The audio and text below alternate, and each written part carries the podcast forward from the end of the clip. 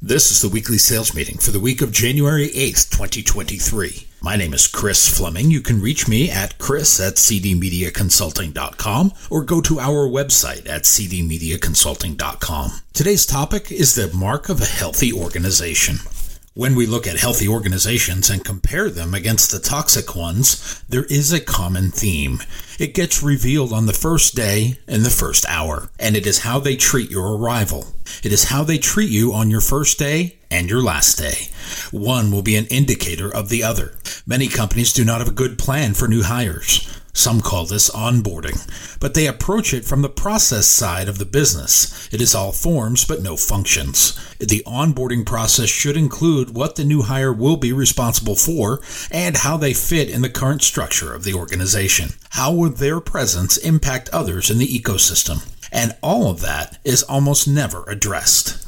This is less of a problem with the entry level hire. It becomes more of an issue at the middle and upper management levels, and most always at the top level. This is where a change could mean a change in direction, process, or execution for everyone else. Most companies, or at least the ones I have had the opportunity to manage or impact, have zero plans to manage the internal changes. They have not thought about what will take place next with the addition of a new persona. They throw a new personality into the mix and say, have at it. Brazen naivete, these companies expect a seamless transition to a comfortable path forward. But the reason there is a new personality in the mix is something has changed. The old person left, voluntarily or otherwise, or there is a new opportunity on the horizon. Either way, what the company should not want is business as usual. They want business as unusual, and that starts on day one. Healthy organizations have a plan on day one, the weak ones do not. If ever you have the occasion to join a new company in a new role, watch how this unfolds. If the company has a solid plan, a rollout to staff, and a clear explanation of your role and its impact on everyone else, you have joined a solid company with a vision and eyes on the horizon. Yet, if on day one you arrive and there are no such announcements, and people are unclear about your role, the company direction, and what the plans for the future are, you are going to be in for a bumpy ride. Retail giant Sam Walton said this The way management treats associates is exactly how the associates will treat the customers. This starts at the very top on the very first day. It is about respect, and it is respect for the people in your organization at all levels. When a new person comes in, that is an expectation from everyone else. All people in the company want to know how does this impact me? Be prepared for that explanation to be clear. That should be the hallmark of the onboarding making sure everyone understands the role of this new hire. Not only do they understand this role, but they are incapable of misunderstanding the opportunity. McDonald's founder Ray Kroc said, You're only as good as the people you hire. Even at that, your organization will only be as strong as the internal communication that either sets it up for success or failure. This starts with the opening narrative for any new hire. The best thing you can do is nail the launch. Otherwise, your company will be swimming upstream from day one. Any new employee with the power to transform your company will not reach that potential. Don't cripple the company by failing the launch strategy. Former football coach Jimmy Johnson is now a studio analyst for Fox's NFL Sunday program. While he was a coach, he had a winning philosophy. He said, treat a person as if he were where he could be and should be, and he will become what he could be and should be meaning that those that are given a clear path to success will surpass your expectations. Those swimming in a murky water will drift off into oblivion. That is all up to leadership. It is up to those at the top to have a great plan for introducing a new personality into their place of business. As we have discussed, everyone enters from their own point of view. If you want them to have a different point of view, that needs to be laid out on day one. It can't be something left to the imagination of others. Most will assume a negative impact. No matter who that employee is and at what level they are hired, setting them up for success on day one is a key component to future growth. Nolan K. Bushnell is in the Video Game Hall of Fame. I did not know there was such a place, but he is one of the founding fathers of video gaming. He brought Atari into the mainstream as its co founder. He was later responsible for the children's restaurant Chuck E. Cheese. He said, hire for passion and intensity. There is training for everything else. When you have someone who has both of those characteristics, it would be a shame to handcuff them under the shackles of what we have always done for the sake of convenience.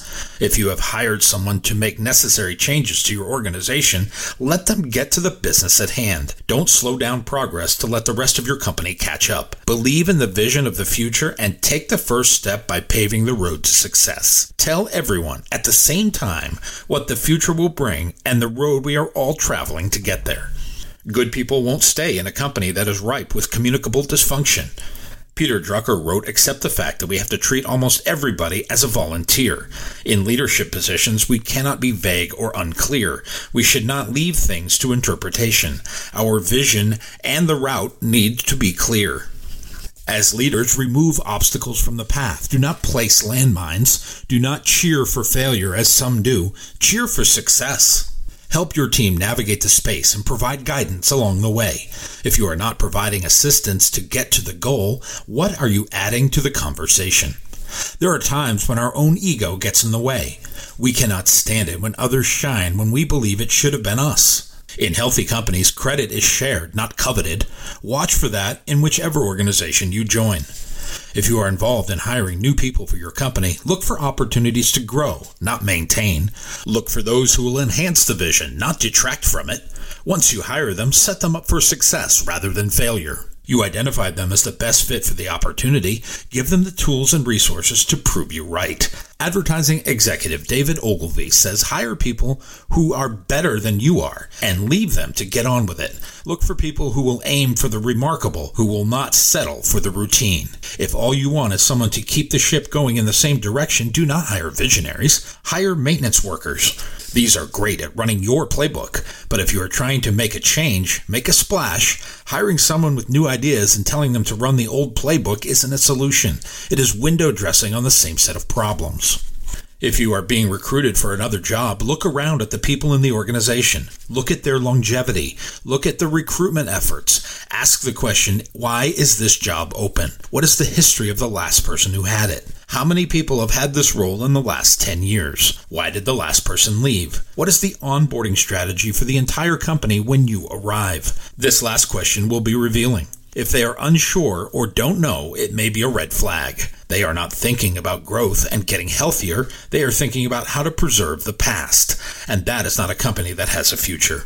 The onboarding question is telling. It tells you if the company is progressive or regressive. It tells you if the recruitment conversations will hold true once hired. It tells you if their words and actions are in concert. It tells you what to expect on both day one and telegraphs what to expect on your very last day. My new book, You Can't Lead from the Back of the Room, Nor Should You, is now available on Audible as an audiobook download. If you like what you have heard here today, please consider downloading a copy or two. You can always send one to a friend. Go to cdmediaconsulting.com right now and follow the instructions to order.